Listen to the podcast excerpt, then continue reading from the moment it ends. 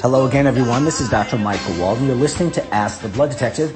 Today's show topic I call defeating diabetes. Now, you should listen to this show even if you don't have diabetes because something like three out of 10 of you out there will develop either diabetes and more of you will develop pre-diabetes. And don't let the name pre-diabetes fool you. Most of my patients think that because the word pre is in there, or sometimes the doctors will say borderline diabetes, that they have this time they can leisurely take to correct the problem so they don't become diabetic when, you know, all hell breaks loose. Think about this. Think of your right, now spread your hands, your right hand as normal blood sugar and think as your left hand as diabetes, which is hyper blood sugar or high blood sugar. When your right hand starts to move towards your left hand, when normal blood sugar starts to become abnormal, the sugar is higher and higher and higher, and it damages the nerves, it damages the arteries, it damages the kidneys and other uh, cells of the body. By the time it reaches your left hand, where someone will officially diagnose you with diabetes, the damage is already done. So, Pre-diabetes is a silly term. It's a misnomer for sure. It confuses a lot of people and literally takes years off people's lives because they do not realize the significance of hyperglycemia or insulin resistance.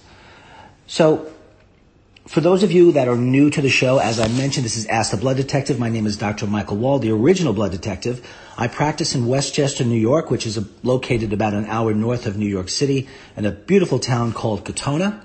And I've been practicing for 30 years, providing clinical nutritional help as well as research uh, to hundreds of patients, if not thousands of patients over my career. The purpose of this show, however, is for me to impart on you if you don't already possess the, this knowledge already, blood detective knowledge. That means to discuss topics you've heard before, like diabetes, but in a way that allows you to truly take control rather than just collecting information. A lot of us do that. We collect knowledge, we do research, we think we know something, and we're not motivated to make actual changes. I think part of that has to do with how we understand our health or lack of health. So I suppose the first thing you really need to know about diabetes or hyperglycemia is that, you know, when you're diagnosed in middle age, where most people tend to be, which just goes to show you how terrible medical uh, surveillance is to determine if people have diabetes earlier on. But when you're, when you're diagnosed in middle age, diabetes will reduce your life expectancy by roughly 10 years. 10 years. Some of you, it will be a lot more than that, and some it will be less. And worldwide, one person dies every seven seconds from diabetes related causes. Let me say that again. Worldwide, one person dies every seven seconds from diabetes related causes. Now, the number one cause of death in a diabetic is actually heart attack. So it's not enough for you to read some book or listen to some show like well, maybe like this, although this will be different for sure, where you might be told, okay, these are the supplements to take for diabetes, but what if you have diabetes and um, gluten intolerance? What if you have diabetes and you're on certain medications and someone else is on other medications? What if you have diabetes and you have different genetics than someone else? Uh, you know, so there's so many factors, and I've only just named a few of them that must be considered to to really beat diabetes. To really defeat diabetes, you have to know your unique needs as a diabetic. Or for those of you that are not diabetic or pre-diabetic, or just have a sense that your blood sugar is off, this is the time for you to take control. So let me talk very practically, because that's what I'm going to do during the show. I'm going to talk about the testing for diabetes and hyperglycemia and what the conventional medications are for the condition. And I'll spend a lo- long time on the, the holistic interventions. I'll be talking about various herbs and nutrients that are not just important for diabetes, but they're import- important for cardiovascular disease, and they're important for inflammation, and they're important for detoxification. Did you know that it's thought now, this is incredible to me, that diabetes may actually be caused more from air pollution than eating high glycemic foods? You know, we started out, meaning all of us, thinking that if you have a blood sugar problem like diabetes, high blood sugar, it must be because of sugar in the diet. And it is partially for some people, especially once you've been diagnosed with prediabetes or diabetes. But many people can eat loads of sugar and they will never develop diabetes. So that talks about the genetic factors relative to how well that person might be taking care of themselves in other ways. I knew a person who was a Navy SEAL who exercised like a fiend, and he would eat sugar like it was coming out of his other ear, and uh, his blood chemistry was perfect. So that's not going to be the case for most people. But I, I give you this story just to let you know that everyone is an individual. We all know that. But when it comes to the blood detective way of thinking of your chemistry, we have to find out exactly what you need. So all of the different um, natural remedies I'll be talking about you know, they may apply to you. This is the disclaimer, everyone. The, the information I present might apply to you, it might not, but it is for your educational purposes and only educational purposes. I don't recommend that anyone try to treat diabetes naturally, certainly not by themselves. You need to have a trained healthcare provider who is trained specifically in nutrition and diabetes and who knows how to read laboratory work and who is trained to read laboratory work. I would not suggest you see a nutritionist or some sort of clinical nutritionist that has no formal training and no license to check blood work. Not if you want to get the best out of the natural treatments. It, it, it's, you know, I see people who say, well, Dr. Wald, you know, I did what you just said. I saw nutritionists. I did just fine for a long time. I felt great. I'm like, you felt great. That's good. Now, tell me about your laboratory work. Did it change? Was your laboratory work checked on a regular basis to see if the natural interventions were working?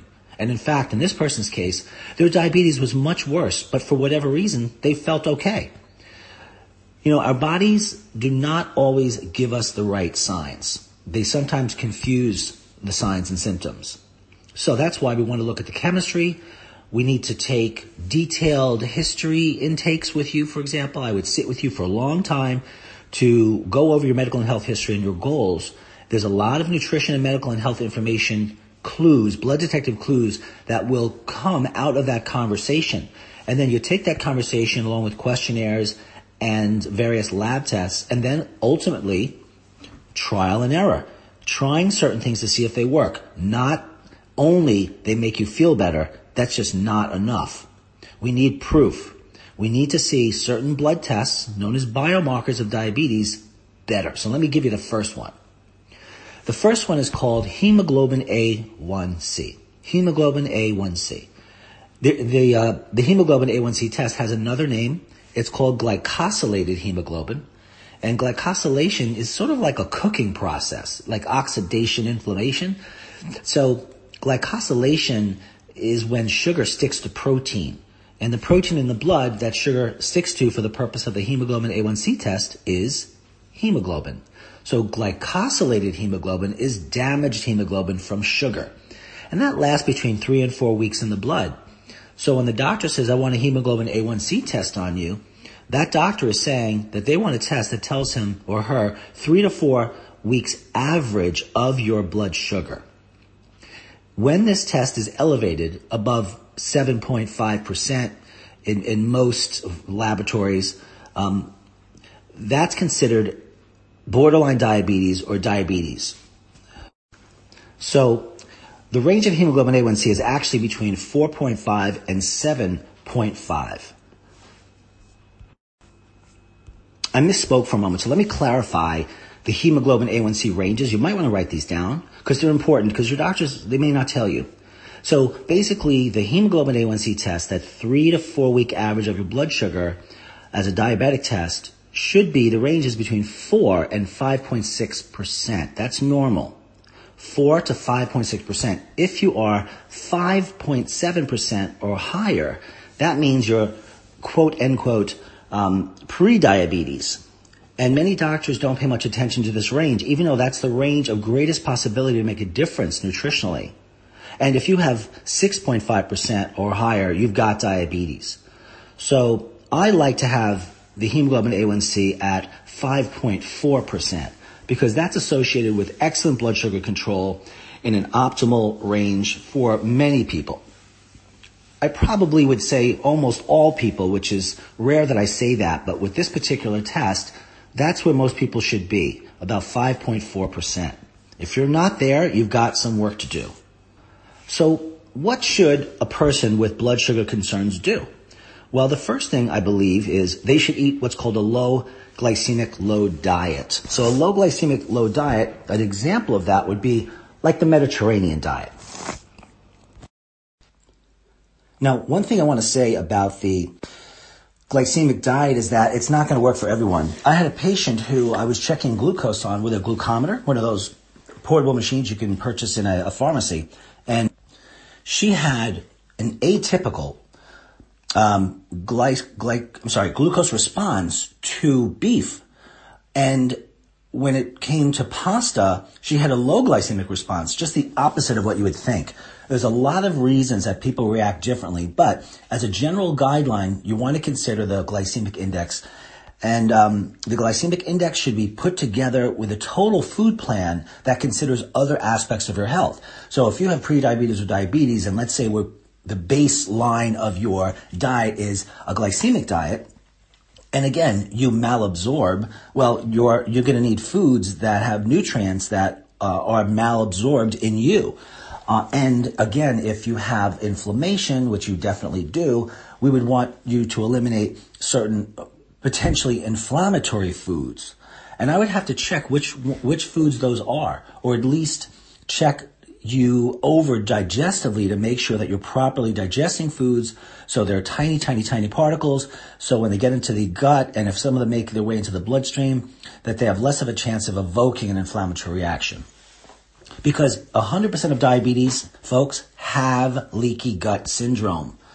For those of you who do not know what leaky gut syndrome is, the long and short of it is the cells that make up the lining of the small intestine they become leaky. They start to move apart and molecularly there are spaces, larger spaces created between those cells. When those cells are tightly packed, which is normal, that's called normal tight junctions.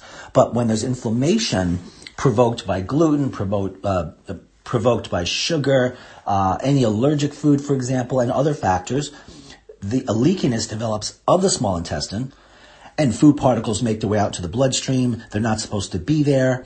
Uh, the immune system sees them. It begins an autoimmune attack, and it's just bad news.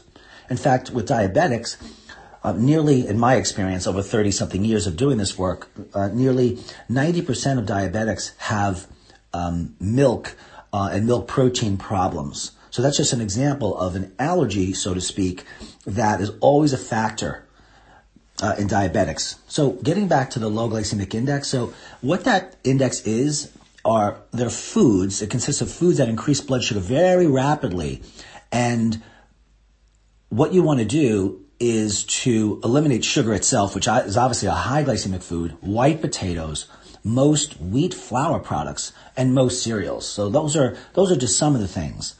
And overall, someone with blood sugar issues that wants to fix them or diabetes needs to aim for about 40 grams a day of fiber. Start slowly with your fiber intake and then increase it or foods that have higher fiber. Load up on beans, vegetables, yes, and even fruits. Uh, fruits are perfectly safe for diabetics, uh, although you could be different, but the fruit sugar is very different and all the other components of fruit as opposed to refined and processed sugar. And, you know, during your journey to defeat diabetes and prevent it, you want to keep the idea of what's known as volumetrics on your mind. yeah, volumetrics. Why, why introduce that complicated term? I'll tell you why. So the idea is to eat foods that have fewer calories than um, calories uh, per gram of serving.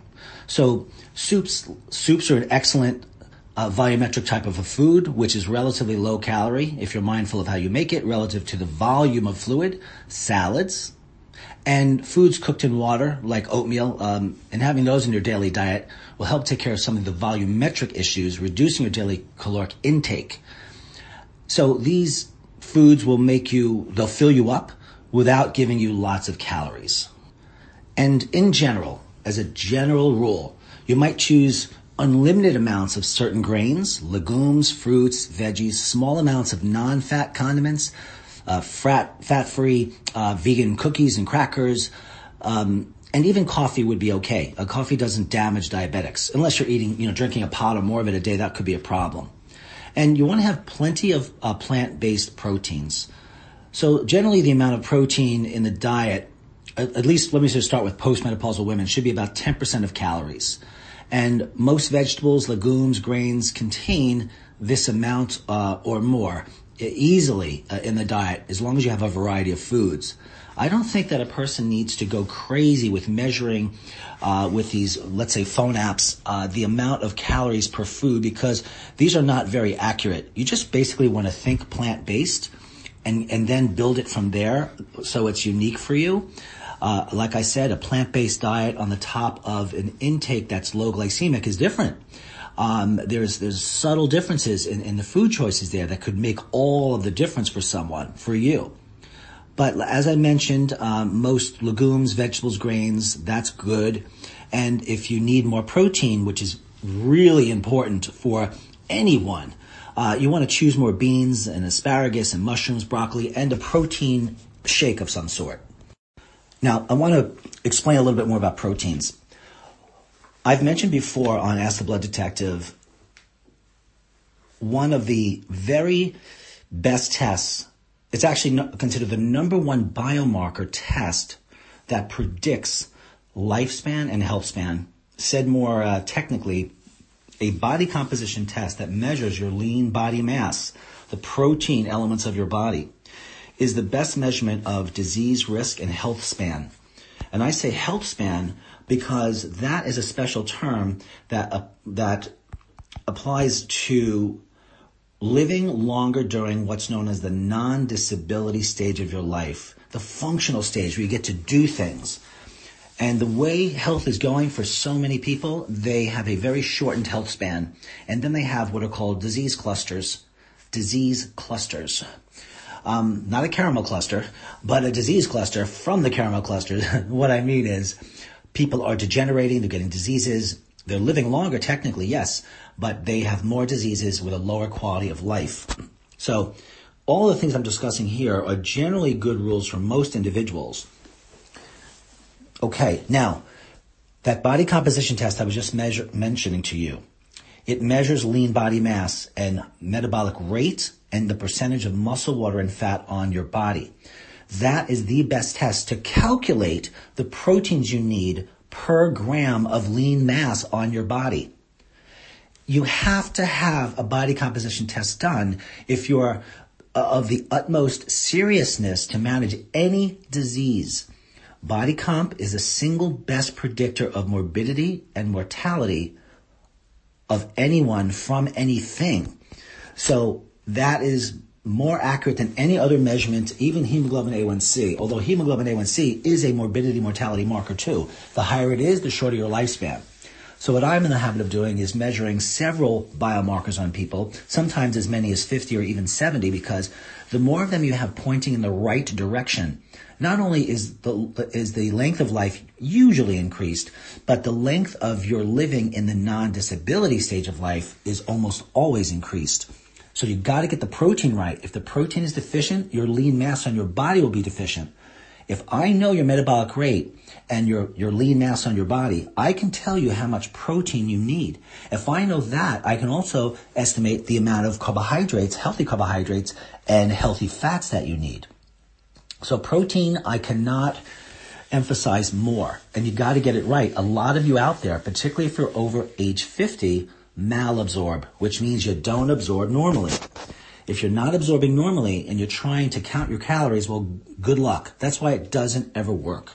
So the thing though is I always check patients for their absorption or malabsorption because how can I possibly give anyone any dietary or nutritional supplement information if they're malabsorbing? So I have to know that. I have to know how much they're malabsorbing. If they're malabsorbing 30%, uh, like think about it. If you malabsorb 30% of what you're intaking, I need to make sure your nutritional supplements and your diet is compensating, not to mention I have to focus nutrition on fixing that problem. And malabsorption is a, uh, I would say, I see it 99% of the time in diabetics and 98% of the time in pretty much anyone else over age 50. So let's get down to practicalities for a second. Before I do, I want to welcome everyone who's listening to the show today. Uh, those of you who have been continuing to listen, I'm getting your phone calls, such sweet and wonderful and informative and intelligent emails. Uh, I really, I can't thank you enough. Uh, and also knowing that this information is uh, useful uh, and it's uh, on topics that you want to hear, nothing makes me happier than that. For those of you who want to get me show topics or if you want to see me as a patient, either at a distance or face to face, you can call me at 914 552 1442, 914-552-1442, and email me at info at blooddetective.com. And you can go to my website, go to the blog section, the video section. You can search the website on any page for tons of free material, materials. I have, I have literally books up on the website for free. And the website is drmichaelwald.com. No spaces in between, no dot after doctor. So it's just writing the word drmichaelwald.com. Okay, so what would like a typical breakfast look like for a diabetic? Well, it might have a hot cereal like oatmeal, gluten-free oatmeal with cinnamon. We know that cinnamon helps blood sugar. In and of itself, it's not going to do anything uh, in, in oatmeal. You, you, need to take it in supplemental form, and we're going to talk about supplements in a second. You know, raisins, uh, even applesauce, or an all-bran or muesli with non-fat, let's say soy milk or almond milk or, or rice milk, uh, and berries and uh, peaches or bananas. Um, you know, bananas are on the higher end of the glycemic scale, but when they're mixed with oats, for example, they're they're considered low glycemic. So some of you might be listening to some of this and saying, well, I don't know about that. I don't know about that. Well, these are things that I've put a lot of thought to over the course of three decades, but they do and can change from person to person. I'll give you one more example of a few things for breakfast. Um, pumpernickel or rye toast, you know, you can top it with jam, uh, the healthier butters that are fortified with olive oil, and uh, oven roasted sweet potato. You know, I love sweet potatoes for breakfast. Who would have thought? And um, you know, you can have sweet potato home fries, which are baked. Um, you can saute that and sauteed mushrooms with peppers and onions. You can do a tofu scrambler. And for lunch, it might be a, a garden salad with lemon juice, um, fat-free dressing, or soy or teriyaki sauce. Um, legumes based, like a legume-based salad, that's delicious. Three beans, chickpeas, lentils, or black beans, and um, and corn salad, obviously GMO-free. I'll give you a few more examples. Soups like carrot ginger mixed with vegetables, black beans, vegetarian chili, spinach, lentils, minestrone, split pea. So the list goes on and on. So I figure out foods for people based on, as I mentioned earlier, their blood testing, their health history, medications that they're on, their food preferences, their malabsorption issues, how much do they need, when should they eat the food? Well, I'll do a body composition test that tells me a lot about the metabolic rate. And then there's a trial and error of doing certain things based upon all, all those things I mentioned, plus other factors to get the, this correct. I mean, listen, let's all get down to earth for a second. There's no way that, at least it shouldn't happen this way, that you're given some diet on a piece of paper for diabetes and that's going to work for you. I mean, it might, um, but this is a complicated condition and some trial and error with food choices and seeing what that does to your chemistry is the, is the best way to move forward. And, and with this condition, this disease, unless you want to face the traditional medical therapies that are um, offered, uh, you really want to prevent as much as possible. All right, let's segue for a moment uh, to the conventional medical treatments for diabetes. Well, if you're lucky, uh, your endocrinologist, your internist might refer you to a dietitian. But uh, with all due respect to dietitians, if they're traditionally trained, and I don't care where you got your training, I don't care if it's Columbia University or the University of Bridgeport, it doesn't matter. Uh, diabetic training is extremely limited, and it's based on governmental uh, old information food guidelines. Um, so unless you're a dietitian, or unless you visit, I mean, with a dietitian who has extra training in, you know, food allergies and malabsorption and the testing and all these things, you're gonna cut yourself very, very short in terms of the health potential. Now, I can also say this because I am a dietitian, so I went through that education. I also attended the University of Bridgeport and got my master's in human nutrition. But those sorts of things didn't bring me to the level I am today. That came with actual practice. So getting my certified nutrition specialist degree or certification by New York State, uh, there's two nutrition certifications, by the way, folks, uh, for New York State: dietitian license, registered dietitian, and certified nutrition specialist. Those three, and um, anything other than those are not recognized because they may not have the rigor of education. But even though those three um, designations that I just described are governmental, I'm letting you know, in my my humble opinion, that they're inadequate. So it was a lot of trial and error, a lot of learning on my own. Uh, even chiropractic school, which is loaded with nutrition, um, that did help. At least that was more holistic nutrition as well. And when I attended medical school, the nutrition was literally almost identical to what was taught, you know, even in the 1950s and 60s. So it's it's amazing how far behind um, the medical establishment is. So some of you come to me and you're very upset about that, uh, upset with your medical doctors, wondering why they don't understand this and why they don't understand that. You know, that's like you being a, I'm just making this up, folks. If you're a Democrat and you're trying to convert a Republican and you're wondering, you know, you're saying all the right stuff or vice versa, by the way, and you're saying all the right things, but they're just not getting it. Well, that's pretty easy to understand, right? The different philosophies. And there may also be a lack of exposure to the same information or other exposures that go into forming um, opinions about things.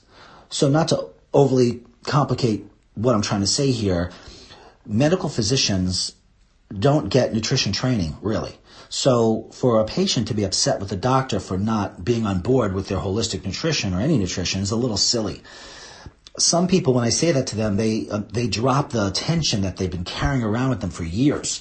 So it, you know, it's like expecting a, a table to be anything other than a table. You know, you can wish it all you want. That's what it is. So your doctor is not likely going to convert.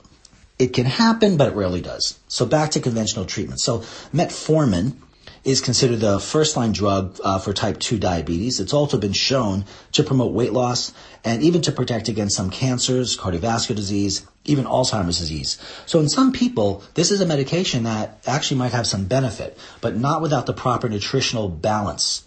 So if I have a patient who's a really bad diabetic, the hemoglobin A1C is super high, sometimes you just have to use something like like metformin or one of the other medications I'm, I'm going to mention. I've had other patients who completely refuse that. They will not take medications, but I have been um, successful managing those patients without medication. If someone is on medication, my approach is to first fix all the things I think need to be fixed for that person and then to slowly take them off their medication as we're adding nutrition uh, with the help and permission of the prescribing doctor, okay, of whoever prescribed the metformin. And there's also uh, acarbose. So acarbose is a drug that lowers glucose by breaking down starches and slowing their absorption. And there are natural forms of um, acarbose-like molecules in uh, white beans. And then there are other glucose lowering agents or injectables like insulin. Everyone's heard of that, which um, may be necessary depending on the individual's uh, glycemic control and the severity uh, of their diabetes. Okay, let's talk about some of the nutritional supplements that you want to consider for diabetics and for pre-diabetics. The doses I can't give you because you'd either fi- uh, follow the doses based on the, the bottles, the containers themselves, or uh, what we would do is do a body composition to figure out what your, your dose is appropriate to your, your uh, body composition. Your lean body mass really is what should determine uh, doses or one of the major factors to determine doses of supplementation. Most people, again, follow the, the labels, the directions, and sometimes that works. Most of the time it won't because the, the individuals who put together these um, uh, products, they don't know you. They don't know your chemistry. They don't know your situation. So they're at, at, le- at the very least, they're just basing the dose loosely on the nutrition literature, the medical literature, or not much at all. So it, it really goes uh, to the healthcare provider, the um, clinical nutritionist, or preferably the doctor of nutrition to figure this out. So uh, white mulberry leaf, that's a component of white mulberry and it slows carbohydrate absorption and may lessen what's known as postprandial hyperglycemia. So when you eat a food, blood sugar goes up and it can really skyrocket in someone who doesn't have proper control of blood sugar. But consuming the white mulberry leaf uh, helps uh, to mitigate or lessen the spike, which during the spike is when damage occurs. Another important nutrient is brown seaweed. So brown seaweed uh, was demonstrated in a randomized controlled trial that the extract caused a 48.3% decrease in post-meal blood sugar spikes. That's a really significant reduction in post-meal insulin concentrations and improved insulin sensitivity. All of those things were shown just with brown seaweed. And then there's cinnamon, which is a common one that you'll hear about uh, for use in diabetics or, or, blood sugar issues. So studies that supplemented uh, type 2 diabetics and healthy people with cinnamon reported lower levels, again, of fasting glucose, lower levels of hemoglobin A1C. And by the way, the fasting glucose is the test that your doctor does regularly when they check your glucose. So that's just your glucose in the, in that moment. And the hemoglobin A1C we said is two to four weeks uh, maybe a little longer, maybe a little shorter, blood sugar average. And the cinnamon lowered the fasting glucose, the hemoglobin A1C, and also improved after meal glucose and insulin concentrations. And it improved insulin sensitivity. All of these are different aspects of what needs to get done to effectively manage diabetes, to prevent diabetes, hyperglycemia, the pre-diabetic stage, all of it. So and what's interesting about cinnamon is that the improvements in glucose, hemoglobin A1C, insulin levels, insulin sensitivity, those effects were demonstrated even in people that were already taking glucose medication. So, you know, how you fix the glucose kind of matters as well. Using natural substances or just, well, they're really the way to go unless for some reason it doesn't work for you. And then there's sorghum bran, so sorghum bran in a randomized trial in healthy men, they used muffins made from uh, sorghum and they were shown to reduce average after meal glucose, that's the postprandial glucose, and improved insulin sensitivity. And then there's something known as uh, benfotiamine or benfotiamine. So benfotiamine in a clinical trial with uh, type 2 diabetics they were fed a high, what's known as advanced glycation end product meal. That means a hyperglycemic meal, a high on the glycemic index, before and after a three day course of consuming benfotiamine. Now the subjects, the participants' vascular function, that's their blood vessel function, uh, were assessed um, after both the high uh, advanced glycation end product meals. So the benfotiamine administration reduced vascular dysfunction, reduced inflammation in the blood vessels, made them less hard, made them more flexible. That's pretty incredible because none of that happens with metformin. But you're probably wondering, what is benfotiamine? Okay, I'll tell you. So first of all, diabetics and uh, obesity often induce a relative thiamine or vitamin B1 deficiency.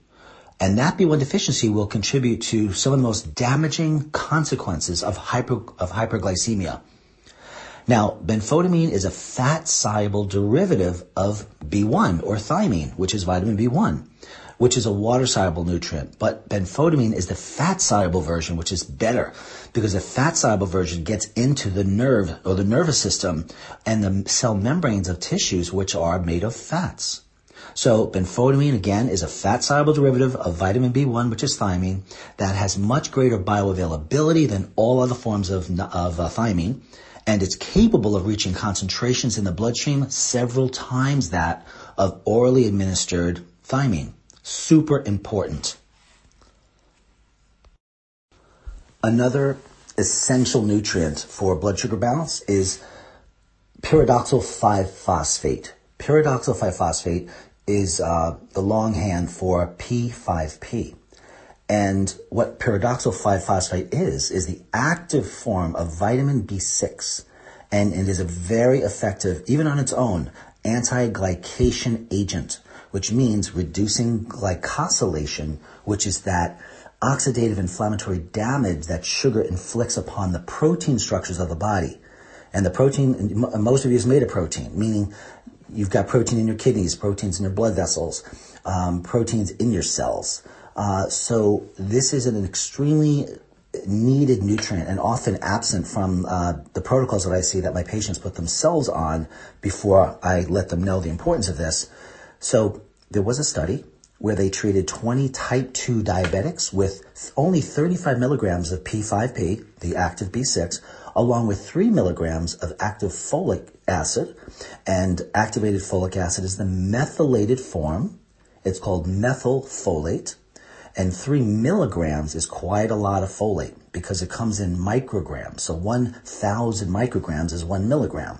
So 3 milligrams is a great dose, and 2 milligrams of B12 which also should be in the methylated form, so methyl B12. And once again, two milligrams is a lot of B12 because B12 is dispensed as micrograms and a thousand micrograms equals a milligram. So it's 2000 micrograms that we're saying to take here, or said another way, two milligrams. And when you take that P5P with the three milligrams of activated folate and the two milligrams of activated B12, it improved the skin sensation in diabetics that was damaged by diabetic peripheral neuropathy. Here's another very important nutritional supplement, and I might use all of these together with, with a person, um, or I might not use some of these at all because they might be contraindicated. In other words, not the best thing for another individual that has, let's say, prediabetes, diabetes, or other health problems.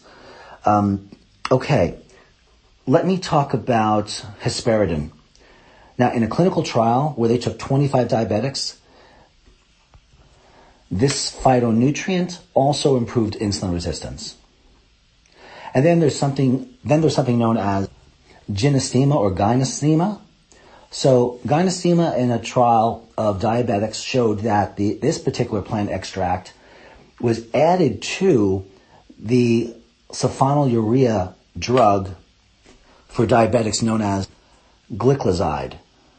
And what happened was a reduction in the blood glucose and the reduction in the hemoglobin A1C. Uh, and these reductions were nearly three times greater with the use of this herb than compared to placebo.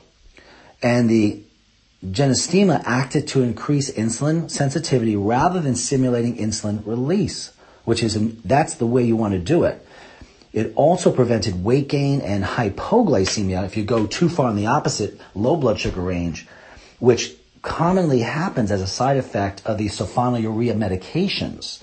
So when we can use herbs that don't have the side effects, some of these potentially very bad side effects of these uh, blood sugar lowering medications, then we should be doing it.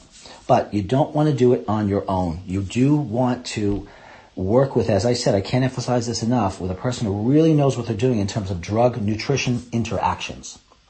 And then there's the old favorite green tea extract. So green tea extract, which is a major, which has a major constituent in it known as uh, epigallocatechin 3 gallate. Uh, that's a that's a mouthful, or abbreviated EGCG. So Green tea extract has this active component EGCG, and it's been shown to reduce glucose and insulin levels and improve insulin sensitivity. Now, these, this might sound familiar to you. I keep saying lowering glucose, improving insulin sensitivity, uh, reducing insulin secretion, uh, lowering hemoglobin A1C with these different uh, nutritional compounds. Some of them lower blood sugar in in different ways. In other words, the background ways in which they manipulate biochemistry may be different, giving us the same additive effects.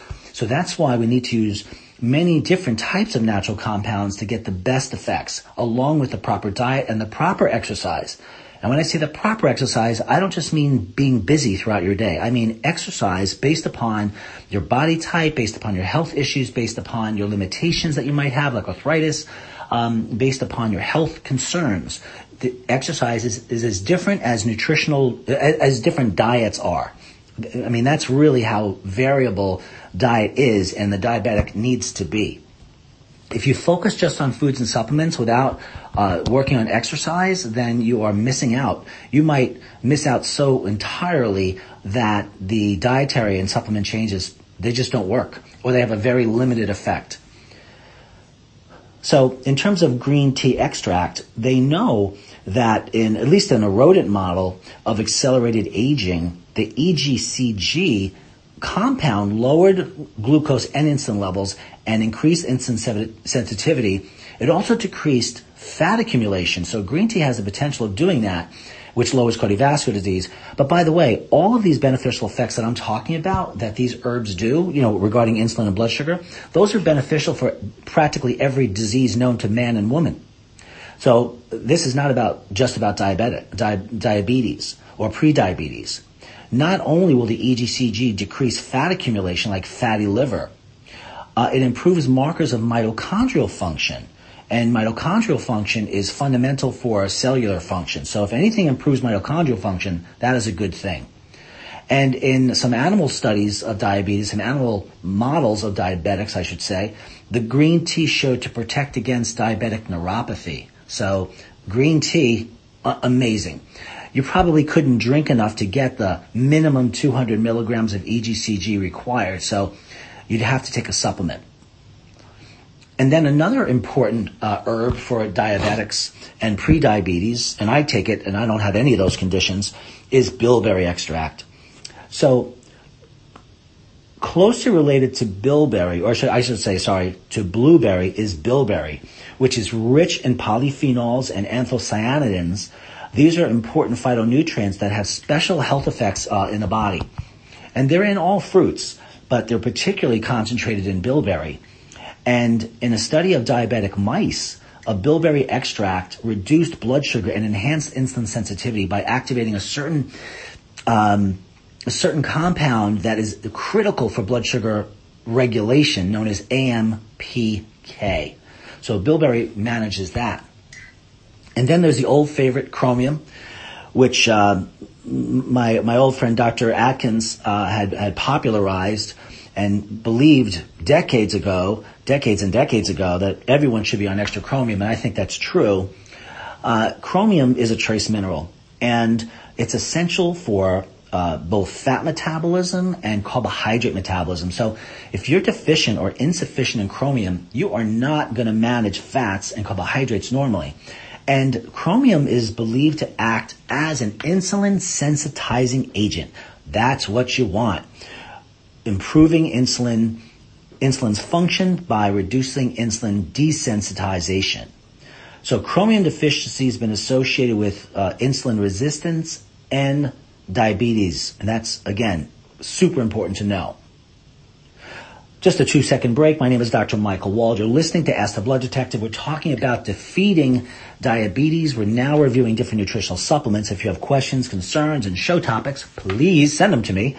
You can call me at 914-552-1442, or if you'd like to work with me as a patient, and you can email me at info at blooddetective.com. Go to my website, check out all of the uh, free information there by searching on the search bar or going to the blog where uh, my radio shows are contained at Dr. drmichaelwald.com. That's, that's one word, no dots or anything other than the end.com. Okay, drmichaelwald.com. And then uh, a few more words probably we should spend on cinnamon. So cinnamon, as most of you know, is a culinary spice. Uh, it's been shown to promote healthy blood sugar metabolism and improve insulin sensitivity. And we've known this about insulin probably for close to 20 years. Uh, studies that supplemented type 2 diabetics, which are the non-insulin dependent diabetics, and healthy individuals with 1 to 3 grams, everyone, 1 to 3,000 milligrams reported lower levels of fasting glucose. So you can't just sprinkle cinnamon on expecting it to work. And if you think, even if you take these amount of grams, it'll work for you as the only thing, probably not. But that is a pretty strong dose, and that is uh, that was a good study. So I have seen that. Uh, but most people will need several things, as I mentioned. So one to six grams is quite a range depending on the person. But based on the lean body mass, you can idealize the dose of this along with the dose of everything else in the diet. Again, the supplements you can think is like resting on top of the diet. They should supplement the diet and not replace the diet. Okay?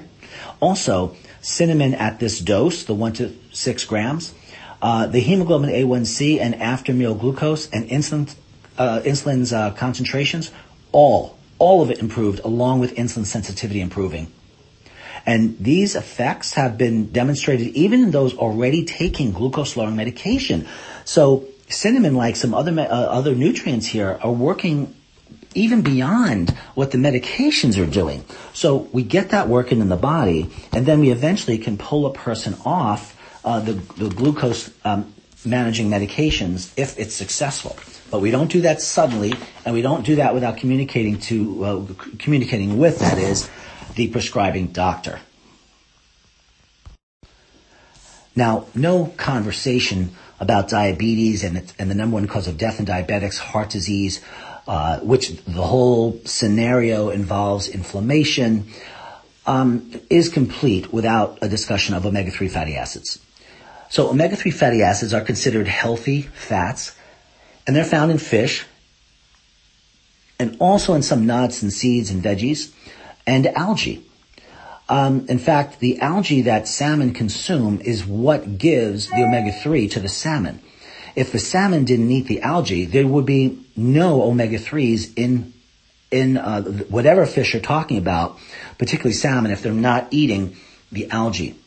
So diets rich in omega-3 fatty acids have been shown to promote weight loss, enhance insulin sensitivity, reduce death from cardiovascular disease, and it does that by reducing inflammation. Again, inflammation, inflammation.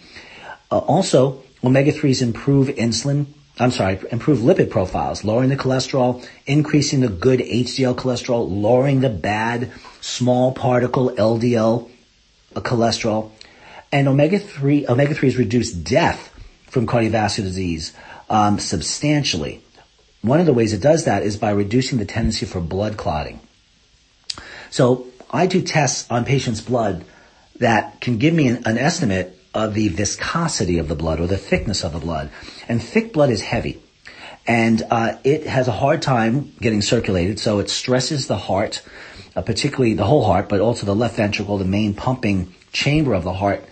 And um, when blood is thicker, it doesn't permeate and perfuse into tissues. All the tissues that get a circulation are not quite getting what they need from the blood, nutrition, uh, other elements, even medication and nutrient doses. So it's very, very essential that for everyone, particularly for pre-diabetics and diabetics, that we look at your blood viscosity and fix that issue.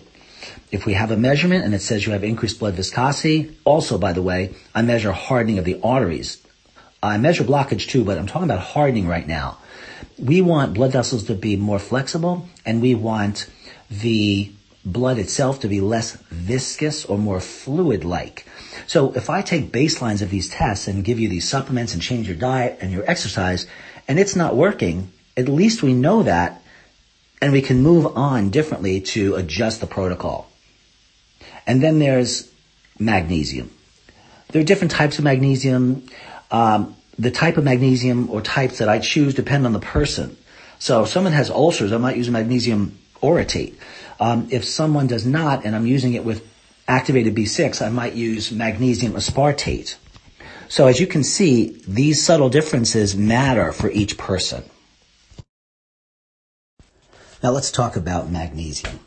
Now, I just told you the importance of magnesium, but what you may not know is magnesium is involved in more than more than 500 different metabolic reactions in the body, and a good deal of those have to do with carbohydrate metabolism. So magnesium helps blood sugar balance by managing how the body breaks down carbohydrates, which ultimately break down into glucose. What you also need to know for blood sugar is that magnesium specifically participates in insulin secretion and function. So if you've got low magnesium levels or insufficient magnesium levels, which means not enough magnesium for you, that is going to result in insulin resistance. So magnesium is super important. I should mention that magnesium uh, is also released in magnesium containing um, salt baths. So if you're in for at least an hour, you'll have a measurably higher level of magnesium in your bloodstream. Very interesting. The other thing to know is about CoQ10, CoQ10 or ubiquinone. And I've said many times in prior shows that ubiquinone is called ubiquinone because it's ubiquitous in the in the body, which means virtually every cell uh, requires and produces uh, coenzyme Q10 or ubiquinone. So CoQ10 is completely essential uh, in what's known as mitochondrial energy metabolism. So the mitochondria, you might remember from eighth grade science class. I remember actually sitting in eighth grade science class and learning about the mitochondria. And then I remember in seventh grade we learned about it, and in eighth and ninth grade, and in, in uh, high school and in college. And I thought to myself, boy, this mitochondrial thing must really be important, and it is. So you have to have CoQ10 for the mitochondria to work properly because if not, if there's insufficient or deficient CoQ10, there'll be oxidative stress of the mitochondria. In other words, it's going to start to break down. And the other thing to know about CoQ10, it's been associated not having enough with diabetes, just straightforward. So most diabetics will have a coenzyme Q10 deficiency or insufficiency. And a good number of people that are not diabetics do as well, which not only presupposes to diabetes, but also to cardiovascular disease, but all sorts of other problems. And then there's our favorite, curcumin. So there was a nicely sized study, a randomized controlled trial uh, in 240 pre-diabetic subjects, uh, and the curcumin supplementation was shown to significantly lower the risk of progression of uh, di- to diabetes. And on the other hand, over 60%, 16% of subjects in the control group of the study uh, were diagnosed with type 2 uh, diabetes. So we know that if you're lacking in CoQ, uh, I'm sorry, lacking in curcumin, that's going to be a problem for you. If you take curcumin, uh, particularly in a more activated form, uh, you will make a dent in your hyperglycemia or your diabetic situation. So as many of you are thinking right now, what's the best curcumin to take? Well, first it's important to know that 85% of the curcumin that you just take as curcumin um, whether it's a spice or in a supplement, uh, it will be peed out. It'll be urinated out 85%. There's very little bioavailability of curcumin, even in a particular, in a healthy person. Now, you want to take curcumin that's complex with something called biopterine. Biopterine. So, biopterine is spelled B-I-O-P-T-E-R-O-N-E.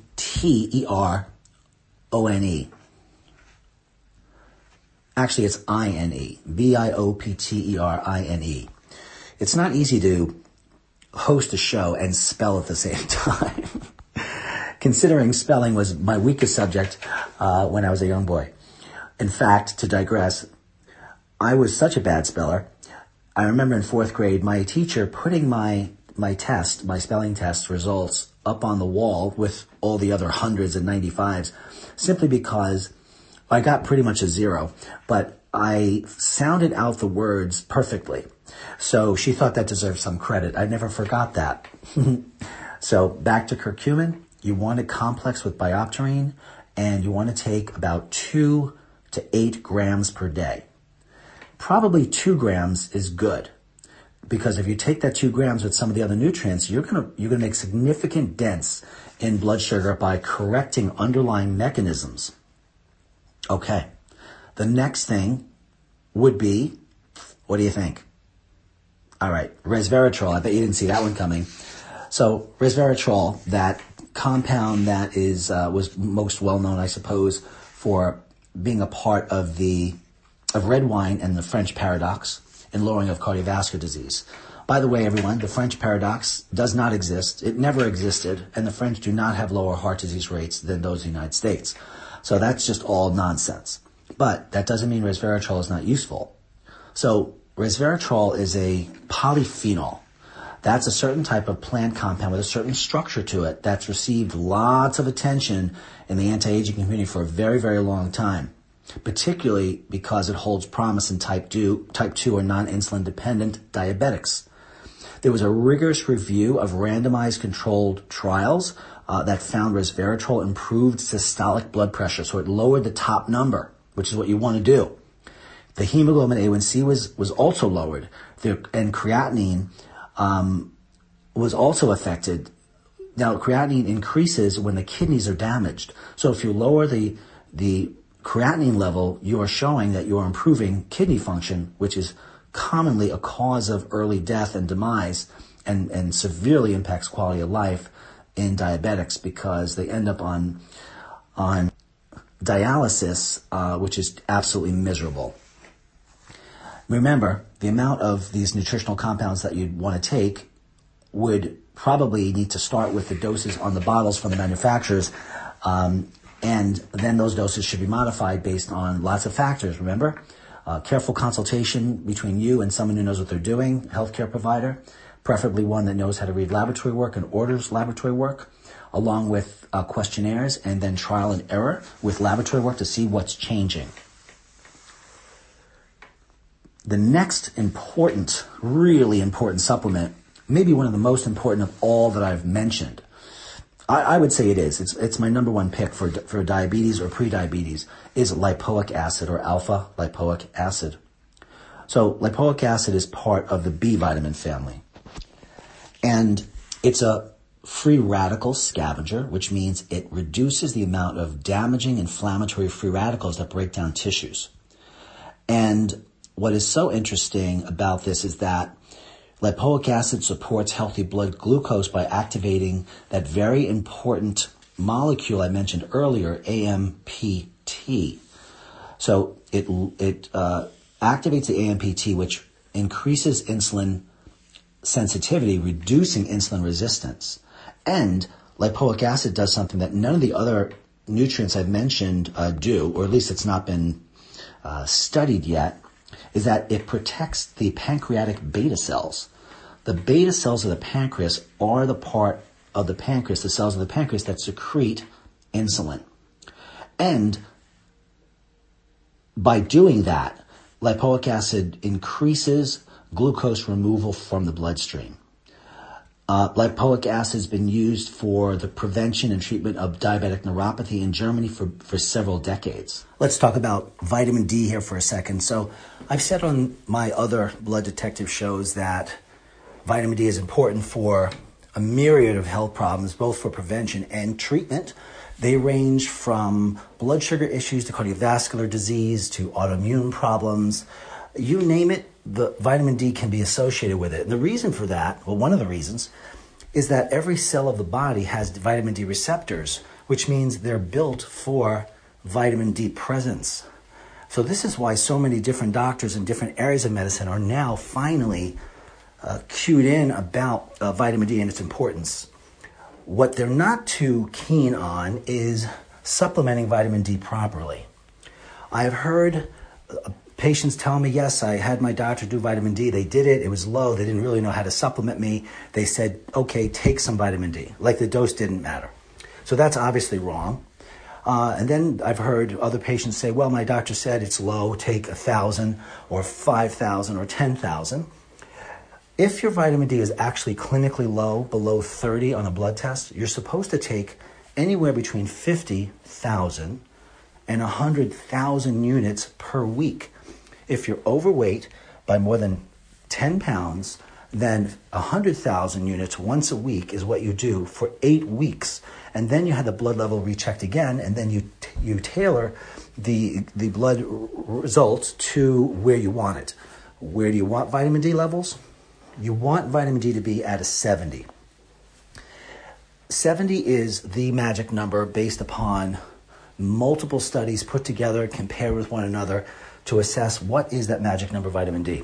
And again, it is a 70. You know you take too much vitamin D if your calcium goes up, it'll cause hypercalcemia, or if your liver enzymes increase, one or more of them, and of course if your vitamin D level is elevated in the blood. Technically speaking, if your vitamin D level is elevated in the blood, but your calcium and your liver enzymes are normal, you're, you're not overdosed.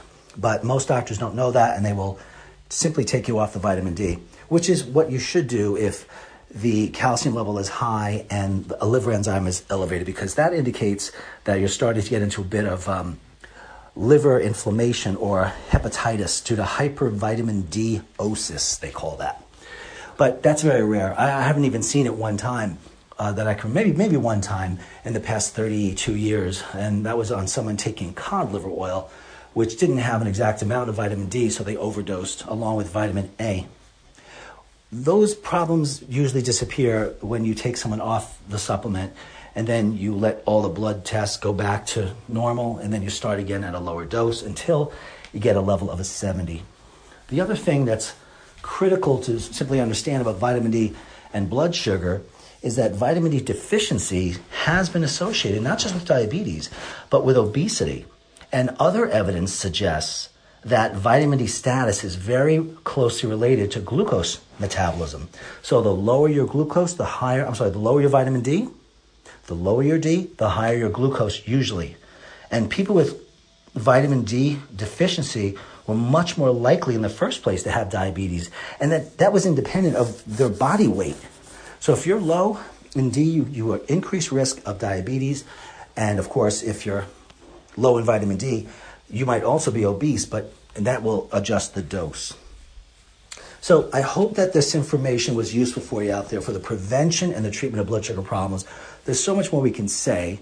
And you know my blood detective way where I look at someone's lab work and I say a person needs what they need for their needs. So if you're diabetic and your chemistry say that you need supplements and foods that are not part of what we discussed today, well, that's the way it goes. But these are general guidelines. My name is Dr. Michael Wald. You can reach me at 914 552 1442 or email me at info at blooddetective.com. Visit my website at drmichaelwald.com. Thanks so much. See you guys soon.